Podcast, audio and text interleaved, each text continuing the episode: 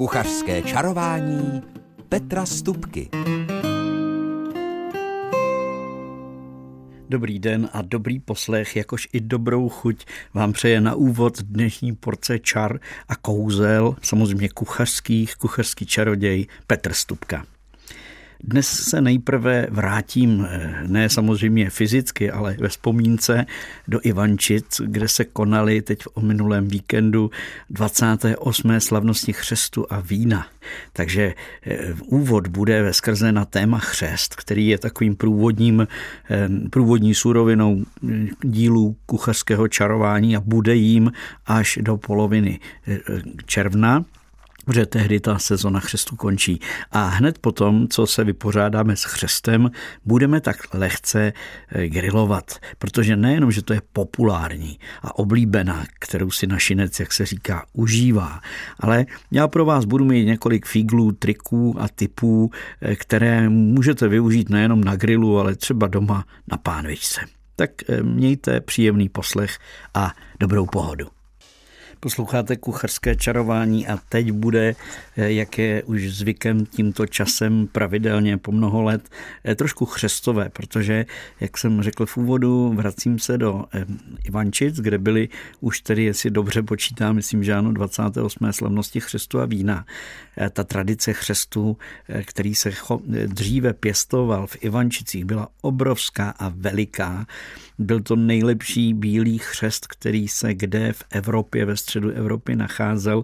Vozil se do Vídně ke dvoru, ale vozil, vozil se i do Francie pomocí vlaku tenkrát. Opravdu to byly to byla velká sláva, když se ten chřest vypravoval z Ivančického nádraží. Bohužel tu tradici jsme v minulých letech poválečných, tedy po té eh, válce a po, eh, když se stanovily jednotné receptury teplých pokrmů pro celou republiku a když se řeklo chřest, to je buržoazní eh, zelenina, to se tady nebude pěstovat, takže tím pádem ta tradice opravdu téměř zahynula, krom toho, že v Ivančicích je pár statků chalup nebo kolem Ivančic, které dodnes mají takové zvláštní vysoké, eh, je to z hlíny vypálené, jako je květiná čestejné hmoty, tak je vypálená taková, řekněme 50 cm vysoká podlouhlá nádoba, nahoře zakulacená a ta se vlastně nasazovala na kořen, který vyhání výhonky chřestu, takže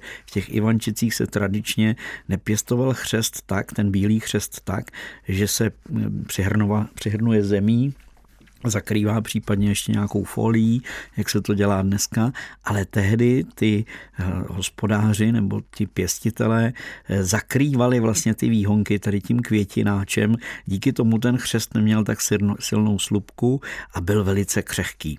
Ale ta tradice je téměř pryč, i když už jsou tam někde eh, v okolí Ivančic jako vysazeny kořeny nebo pěstuje se tam chřest, to je vlastně docela mohutný kořen. On plodí až sedmý rok, poté sed, po sedmi letech, kdy, kdy roste, narůstá, zesiluje, tak teprve když je dostatečně silný ten kořen, tak potom ty výhonky, vlastně je to asparagus, tak ty výhonky je, jsou vlastně tím chřestem, o který šlo. My jsme tam měli k dispozici celý kamion plný chlazený, plný chřestu, a takže dostatek a byl to chřest český, což je pro mě také velká radost. Nebyl teda tam z Moravy, ale byl z Polabí když to řeknu takhle jedno, jednoduše. Takže eh, to je do úvodu a v rámci tady té tradice vlastně se konají slavnosti chřestu ostatně a vína, teda bych to řekl správně. Ostatně už jsem o tom určitě mnohokrát mluvil, protože už tam pěkných 10, možná 12 let jezdím na tyhle ty slavnosti. No a máme na starosti pódium gastronomické, tam je pódium, na kterém samozřejmě hraje muzika a zpívají známí umělci. Nicméně Eh, další pódium je kuchařské, kde máme takovou improvizovanou kuchyni a v ní vždycky vystupují jeden, dva známí šéf kuchaři a eh, Tentokrát to byl Honza Vorel, kterého možná znáte z nejmenované soutěže televizní, eh, kdy je to vlastně soutěž o nejlepšího amatérského kuchaře v republice. Je to celosvětově známá soutěž. A tak eh, Honza se dostal do finále, byl teda druhý, ale je to velice šikovný kluk. A dokonce jsme si dávali takový mini souboj, protože on eh, nemá, nemá eh, ruce v tak jako máme my ostatní, kdy máte na každé ruce pět prstů a uspořádány tak, jak aby to bylo opravdu praktické a šikovné, tak on je postižený a má vlastně jen tak jako takové pahýly, na kterých má jeden, dva, dva a myslím dva a tři prsty. Takže eh, to je kolikrát pro mě opravdu obdivuhodné na něj se dívat, která si poradí i s takovými drobnostmi, jako když se třeba eh, dávají malinkaté kostičky rozpečeného čoríza eh, do polévky. Jo. Takže on i opravdu takhle, takhle, když má ten handicap, to dokáže perfektně všechno zmáknout, tak jsme i závodili, kdo, kdo, dřív, kdo dřív posype takovou řadu salátků, které jsme potom rozdávali. Tak to je jenom taková odbočka. Nicméně chci vám říct, co Honza Vorel, který v současnosti vaří v Brně, Brně v restauraci, ale nevím ani to jméno si nepamatuju, tak eh, co připravoval on. Eh, nejdříve měl, nebo jsme dávali potom ochutnat po té, co jsme ji dohotovili, klasickou křestovou polévku, takovou tu opravdu, jak jsem řekl, klasickou, tak opravdu tu krásně zahuštěnou máslovou jížkou zahuštěnou polévku, ten silný vývar ze všech těch odřezků, ale samozřejmě i z křestu jako takového. A do téhleté bílé, světlé, krásné polévky zjemněné smetanou a máslem, tak do ní vlastně dával potom eh, zvlášť uvařený, nebo předtím uvařený v té polévce chřest, ale tehle ten byl nakrájený na malinké kostičky a vkládal se do té bílé polévky a právě to zmiňované chorizo, což je vlastně taková, řekněme, papriková klobáska nebo paprikový salám ze španělského, jako, nebo španělského původu, tak to rozpečené přidával právě do té chřestové polévky, protože ta chřestová polévka má takovou chuť, no dovedete si to představit, chřest, smetana, takže to, to je všechno jemné, všechno takové opravdu kulaté chutí, takže takové trošku štiplavé, lehonce štiplavé čorízo a pár kapek toho červeného výpeku tuku, červeného, který vlastně eh, při tom rozpékání eh, zůstane eh, spolu samozřejmě s troškou petrželky, tak na té polévce vypadal moc pěkně. A doplnilo to čorízo chuťově tu polévku. Další chod, který Honza Horel připravoval, byl v podstatě chřestový salát. To znamená chřest nakrájený na drobné, předem uvařený a nakrájený na drobné kostičky. A potom eh, tehle ten chřest se jenom kraťonce osmahnul na másle, malinko ocukroval a malinko osolil. A takhle se vkládal do městiček a na každý tehle ten, eh, na tuhle tu skupinku toho chřestu se přidávalo vejce 63. Já jsem do nedávna myslel, že to je vejce 61 nebo vejce 60, ale prý je to vejce 63, protože to vejce se vaří šedes, při teplotě 63 stupňů Celzia. Takže se vaří, nevaří. A zároveň se vaří jednu celou hodinu, tedy 60 minut. A to vejce po této hodinu, po tom hodinovém vaření při teplotě 63 stupňů je úplně úžasné, protože vy, když ho vyklopíte z té skořápky, tak bílek je eh, ještě třaslavý, ale prostě stuhlý, ale třaslavý, měkonký a pod ním je žloutek, který se vyloženě, vyloženě tahne. Jo, jen tak není ani moc zahuštěný, jenom trošku se zahustí tím teplem dlouhotrvajícím, takže je to vajíčko celé prostě takhle dokonalé takhle jako jemňoučké a dokonale stravitelné. Takže to vejce přišlo na ten chřestový základ a na to potom přišla tradiční, takový tradiční doplněk chřestu a to je holandská omáčka. Holandská omáčka se podává teplá, protože je na bázi másla. Není jako je tatarka na bázi oleje, tak tady je základním máslo a žloutky. A máslo, žloutky, potažmo trošku nějakého vývaru nebo malinko octa, soli, eh, nebo se dělá i takový odvar třeba koření, takže ty vejce, ty, teda ty žloutky, abych to řekl správně, žloutky a máslo se zase ve vodní lázni, mírná teplota, nesmí se to vařit, protože samozřejmě, jakmile by se to začalo, eh, bylo by to horké, tak by se ty žloutky srážely. Takže se jenom v té temperované, nahřívané míse šlehají a krásně samozřejmě společně s tím máslem a zároveň s troškou toho vývaru nebo nějakého toho kořenitého odvaru vytvoří prostě úžasnou, eh, krásnou, hladkou, žlutavou omáčku, která prostě je základní. Druhý den tam potom vystupoval Mirek Kalina a ten vlastně měl také holandskou omáčku, ale přidal do ní pomerančovou šťávu, přidal do ní estragon a už z ní byla omáčka bernská. Takže je to taková jakoby základní omáčka, ta holandská, ale eh, v principu se použil. Ale eh, Honza Vorel a stejně tak druhý den i ten Mirek Kalina eh, použili fígl, který je opravdu velice zajímavý a dobrý. A už jsem mnohokrát, když jsem to někde viděl, říkám, musím to někdy vyzkoušet, udělat a vždycky na to zapomenu. Stačí, když máte tedy holandskou omáčku a když máte šlehačkovou lahev. Protože ta omáčka se nahřeje, vloží se do té, eh, do té šlehačkové lahve, úplně běžně jako normální smetanu, když tam dáte ke šlehání, tak tam nalijete tuhle teplou holandskou omáčku nebo bernskou omáčku, to už je jedno, kterou, která bude, a tuhle tu omáčku potom eh, samozřejmě doplníte tím plynem, tou bombičkou, tak jak normálně, jako když děláte šlehačku a stejně jako když děláte šlehačku, všechno v té lahvi potom řádně promrskáte a potom přijde to překvapení, protože vy, když budete tuhle tu, eh, představte si tam to chřestové, ten chřestový základ na tomto krásné vajíčko, které teda bylo samozřejmě ještě osolené, které bylo lehunce opepřené, tak na něj přijde vlastně taková píjenová čepice, která je měkonká, heboučká, není to prostě taková, ta, v tu chvíli to není ta tučná holandská omáčka, ale jem, jemná pěna prostě, ale drží pohromadě, protože přece jenom jsou v tom žloutky, takže tam je bílkovinka, takže tím pádem to opravdu drží tu strukturu, takže takhle se to krásně celé zakryje, tady to vajíčko s chřestem se zakryje takovouhle holand, eh, pěnou z holandské omáčky, říká se tomu po kuchařsku espuma, nafouknutá omáčka se říká espuma. Tak, takže to byl druhý chod, který dělal Honza Vorel a ten sladký chod, který dělal, byl kombinace, kterou já mám rád.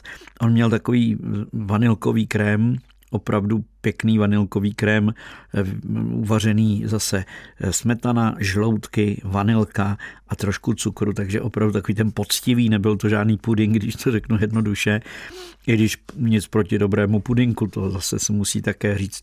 Ale měl tehle vanilkový krém, na který položil eh, kousky jahod, a protože ten krém byl sladký, tak ty jahody ničím neochucoval a přidal k tomu zase ještě kousky povařeného zeleného chřestu. Takže to bylo velice jednoduché, ale s tím vanilkovým krémem dohromady velmi, velmi dobré. A ještě na to strouhal malilinko citronové nebo limetkové, teď už to nevím přesně, kůry.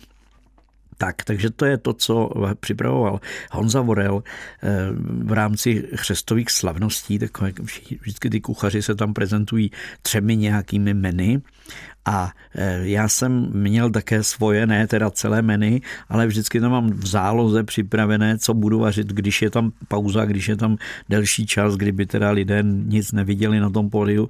Tak já jsem dělal italské risotto, takové opravdu to z té rýže arborio, kde, bylo, kde byl hodně silný vývar ze všech těch odřezků chřestu a zároveň ještě samozřejmě nakrájený předem oloupaný, upravený chřest, takže ten jsem do toho risota také přidával.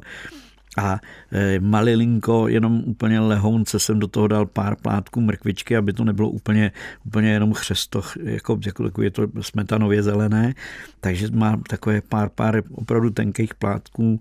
E, jsem tam dal karotky, a to italské risotto bylo opravdu úžasné, protože já jsem opravdu nepoužil žádný silný masový vývar, měl jsem opravdu jenom, eh, jenom ten chřest, takže ten chřest to doplnil. Ale pravé italské risotto doplní především potom chuťově máslo a v neposlední řadě i parmazán, který jsem nastrouhal a který to vlastně všechno potom dochutí a slepí.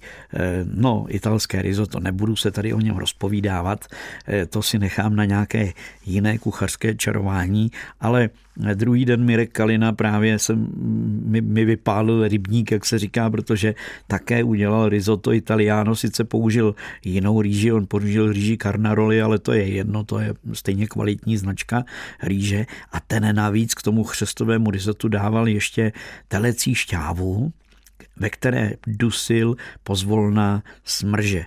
Možná znáte houby smrže, které touhle dobou vlastně jejich sezona jsou to takové ty první, první houby, často rostou na rumištích a jsou teda poměrně ceněné a drahé, takže e, Mirek tam přivez těch smržů poměrně dost. Takže každý, kdo ochutnal risotto, ochutnal i smrže vařeného nebo podušeného v té telecí šťávě tak.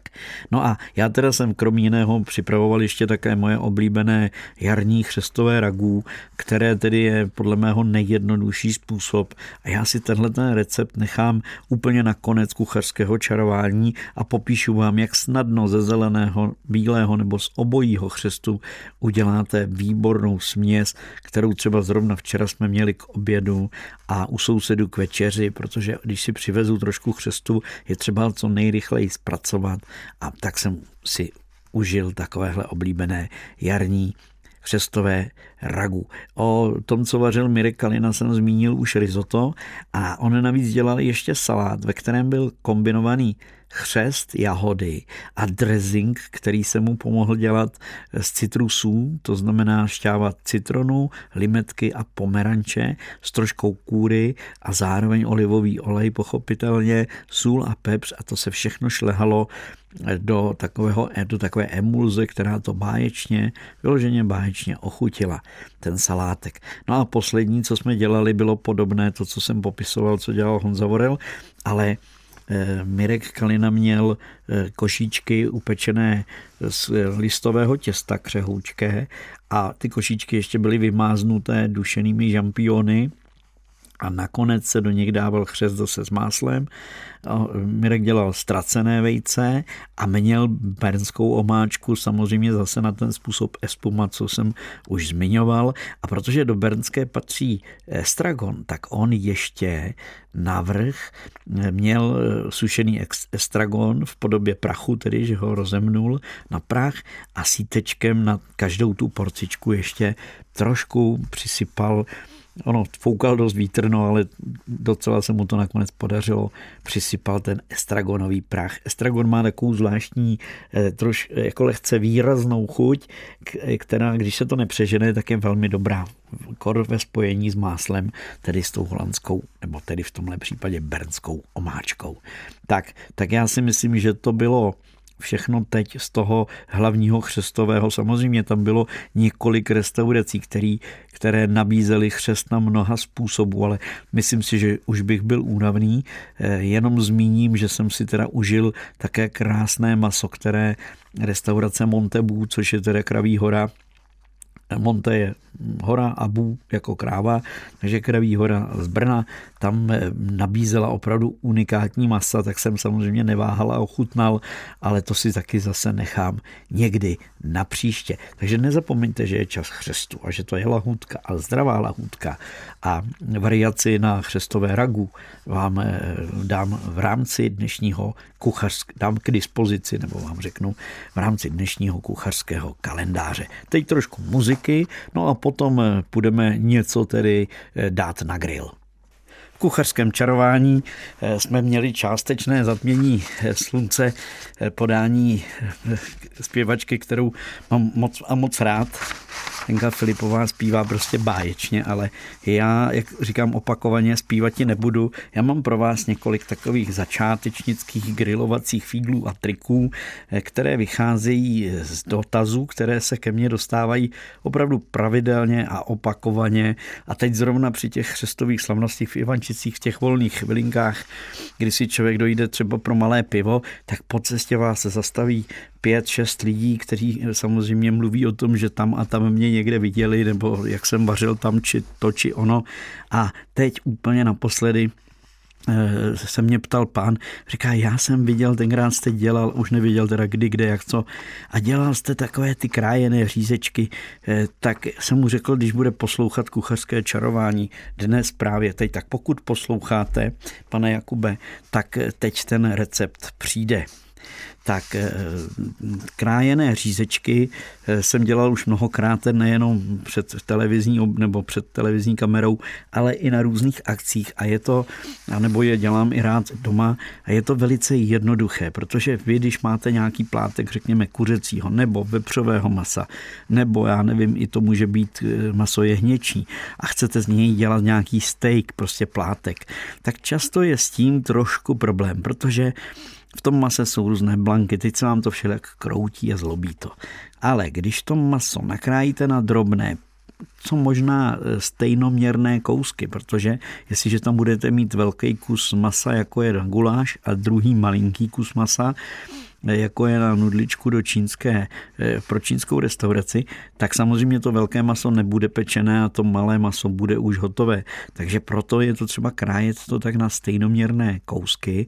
Já to vždycky krájím nejprve na plátky a potom ty plátky krájím na nejmenší, na menší tedy a nejmenší Nicméně takové ty silné blány nebo přímo flaxy, jak se říká, ty bych tam určitě v tomhle případě nedával. Takže takhle čisté maso, když nakrájíte na drobné kousky, tak je dobré ho potom, eh, může toho samozřejmě semlít a máte úplně nejjednodušší přípravu, ale ten krájený řízek spočívá v tom, že vy vlastně tyhle ty kousky slepíte zase jakoby dohromady na tom grilu. A ono se zdá, že to rozkrájené maso nejde dát dohromady, ale řeknu vám upřímně, jde to úplně snadno. Stačí, když do toho masa přidáte na půl kila jedno vejce a jednu vrchovatou lžíci škrobu. Zase to už je taková moje ohraná písnička, kterou říkám mnohokrát a pravidelně ji tímhle způsobem připomínám to vejce všechno spojí dohromady a zároveň, jak se velice rychle eh, teplem vlastně zpracovává, upraví, takže tuhne a zároveň spolu s tím škrobem a škrob také už při teplotě 60-70 stupňů se začne rozpouštět, takže velice rychle vytvoří spolu s tím vajíčkem jakousi vrstvičku, která zaprvé to maso slepí k sobě a zároveň jakoby zalepí, ale berte to v úvozovkách, zalepí šťávu uvnitř těch kousků toho masa. Takže tyhle ty krájené řízečky jsou díky tomu velice šťavnaté. Tak to je celý ten fígl. A pak už je na vás, eh, jestli tedy samozřejmě okořenit, eh, tedy osolit a potom kořenit. A jestli použijete eh, maso alá krkovička, teda koření na maso alá krkovička, to znamená kmín, česnek, trošku třeba sušené cibule, malinko bych dal klidně i koriandru nebo mletého zázvoru. Tak to je jedna varianta. Může to být koření a la grill, to znamená grilovací, nějaké ostřejší, ale velmi rád používám třeba orientální koření. Teď jsem naposledy používal tajské kary, a nebo mm, používám prostě klasické kary, takové to žluté, které běžně se dá koupit. Tak to takže to může také mít ta variace. A nebo třeba k tomu kuřecímu rád dávám trošku kurkumy, ta je žlutá, a papriky, sladké, barevné, dobře. A ta je zase červená, tak to vytvoří vyloženě takovou or- oranžovo-zlatou barvičku. Jo. Takže to jako takhle rád kombinuji. A pochopitelně vůbec se nebojte do toho, třeba do toho vepřového bych klidně, nebo by to mohlo být nějaké hovězí či zvěřinové, bych klidně dal nějaký rozmarín rozsekaný a do kuřecího zase může být trošku celerové natě, šalvěje, nebo dneska ráno jsem zase do směsi kuřecího masa dával vedle šalvěje také libeček. Takže nějakou tu bylinku přiseknout korteď, když jsou na zahradě, jsou čerstvé, tak to do toho masa určitě není od věci. Třeba i obyčejnou, ale pořád skvělou a skvostnou petrželovou nať. Tak a když máte takhle vlastně připravené to maso, to znamená vejce, škrob, koření, sůl, promícháte to důkladně. Já do toho ještě přidávám malilinko, nemusí být moc, ale trošinku třeba eh, tekutiny, ale jak kdy, jo. Ale tohle to vlastně, když promícháte ty kousky masa, necháte to odležet chvilku, máte-li ten čas, tak opravdu z toho masa potom namočenou rukou tvořím eh, prostě takové biftečky, kolečka, 보츠웰 tukem, olejem, a nebo je dávám na ten tál, že jo, takže a pečete je na tom grilu a, ono se to speče během chvilinky, takže se to vůbec nerozpadá, drží to pohromadě, je to šťavnaté, je to překvapující, můžete do, těch, do té směsi přidat i trošičku třeba na nudličky, na, na temné, jemné nudličky přidanou slaninu, nebo jsem do toho dával i, nebo jsem tam přidával třeba tofu, pro zase, když dámy chtějí kuřecí a zároveň i semínka nějaká, třeba slunečnicové dýňové semínko, takže ty biftečky krájené nebo řízečky krájené můžou vypadat opravdu na různý, nebo můžou být připraveny na různý způsob. Tak. A potom teda je ještě jeden dotaz, který chci zodpovědět.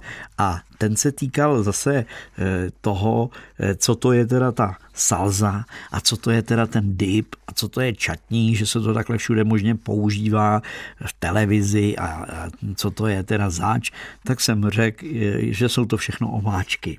Protože salsa je omáčka vlastně ze španělštiny, dip je teda moderní výraz a je to omáčka, která by měla být na, mléčném, na mléčné bázi, to znamená skysané smetany, tvarohu přírodního nebo bílého jogurtu nebo nějaký sírový krém by to mohl být. Jo? Takže dip je vždycky, když se říká dip, dipík, tak je to omáčka, která se připraví prostě na bázi mléčného nějakého výrobku a čatní, to zase je, to je azijské, především indické, řekněme, nebo tam, tam z toho území, tam se čatní dělá vlastně ze všeho možného a je to směs rozsekané zeleniny, a často kombinace zelenina, ovoce, výrazně okořeněné, všechno samozřejmě z toho území to musí být výrazně okořeněné a ať už je to víc do sladka nebo do slana nebo víc pálivé, to už záleží na tom, kterém kuchařovi, jak to, jak to naladil. Jo.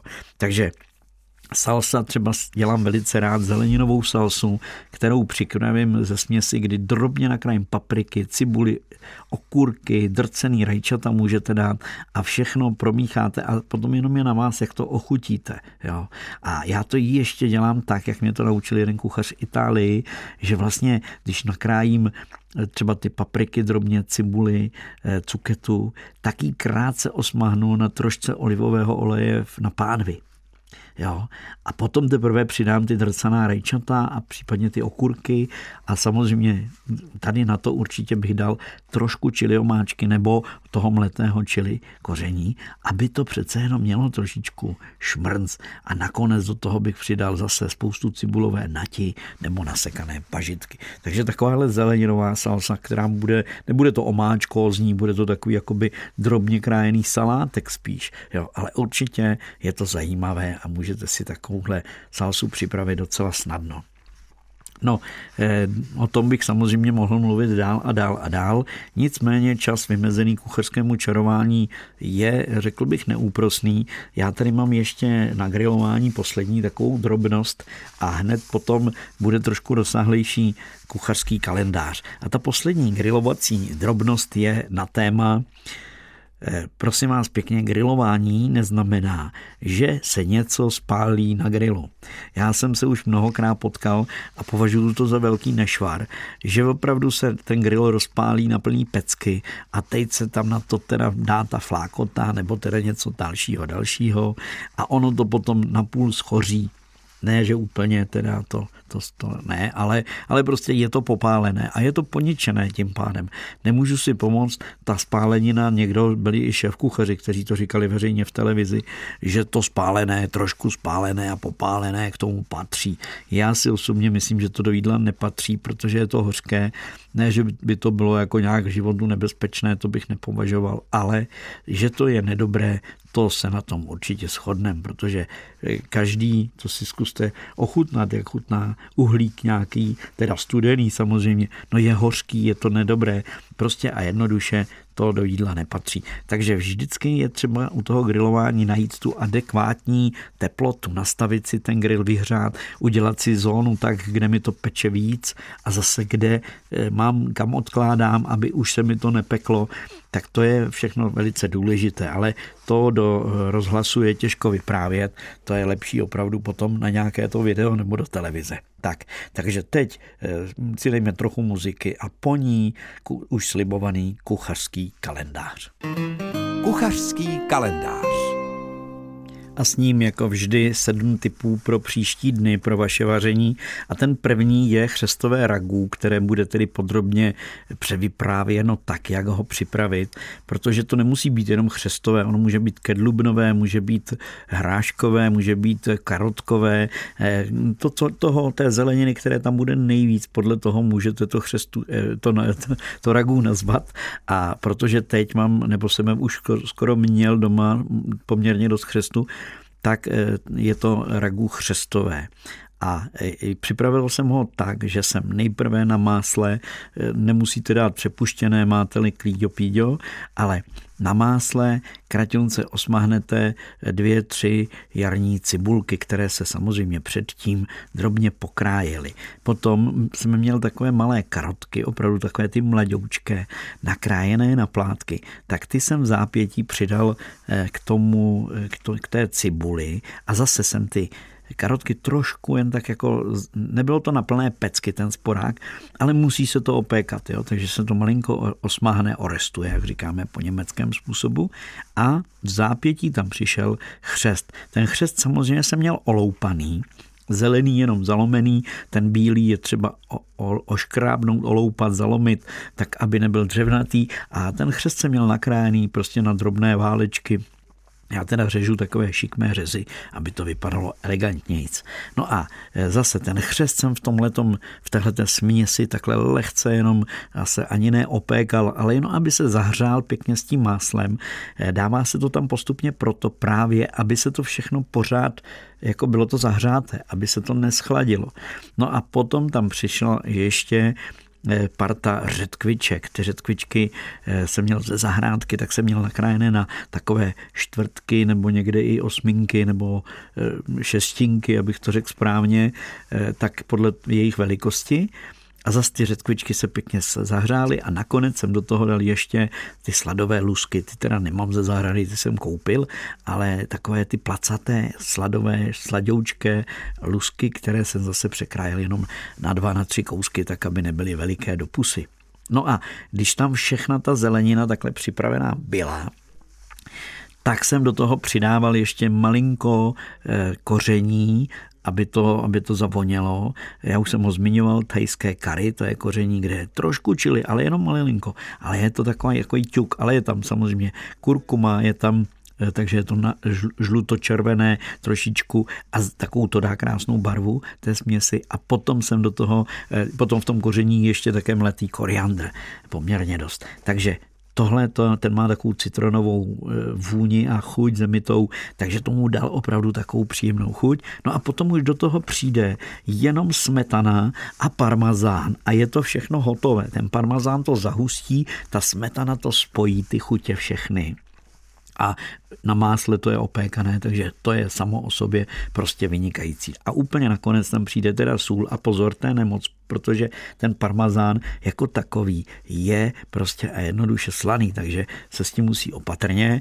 No a já jsem dal ještě samozřejmě partičku nasekané petrželové nati, do všeho a potom už je to na vás, jestli eh, k tomu ogrilujete nebo opečete kousek takového síru haloumy nebo si rozpečete mm, na prudko na grilu krevetu anebo tam bude nějaká jenom nějaká, nějaký bifteček třeba z kuřecího masa, ten krájený řízek, o kterém jsme třeba mluvili. Tak to bylo chřestové ragu. A další typy. Eh, dneska ráno jsem viděl v obchodě krásnou kapustu mladou, takže jsem řekl, tak to je jasný, bude vepřové maso v kapustě se slaninou, k tomu brambory, to bude taková dobrota a to teda bude. Hm, mám rád kapustu a hlavně, když je teda s vepřovým a se slaninou. Tak a potom další typ, který tady mám, tak ne, nezapomeňte na luštěniny, takže třeba taková hrachovka nebo hráškovka nebo krémovou polévku, eh, s, když uděláte třeba ze žlutého hrachu a přidáte do ní sír, tak je to opravdu zajímavá polévka, věřte mi. Další téma, anebo typ je houbové risotto. Už houby rostou, už začínají růst, už jsme měli první kulajdu z letošních hub, takže houbové risotto nebo těstoviny zapečené s houbami mám moc a moc rád. Můžou to být samozřejmě i žampiony, abych vás nehonil po lese, tak, tak aby jsme si rozuměli. No a potom kachní stehno, ale pozor, z části vykoštěné, naplněné játrovou nádivkou. To je lahůdka, to je vám velká dobrota, nebo je to taková ta žemlová nádivka, ale jsou v ní játra, česnek, cibule samozřejmě. Tak jestli nevíte, jak takovéhle stehno udělat, tak poslouchejte kuchařské čarování příští týden. No a poslední eh, sladkost, mám tady šlehaný tvaroh s jahodami, protože ty jahody teď začínají. A nebo to může být takový šlehaný sír a kysaná smetana a to je prostě paráda. Tak to je poslední tip, to je opravdu pro dnešek vše.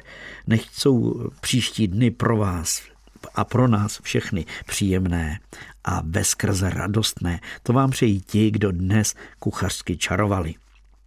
Jirka Plch eh, s rozhlasovou technikou a do mikrofonu eh, mluvil a právě se s vámi loučí kuchařský čaroděj Petr Stupka. thank you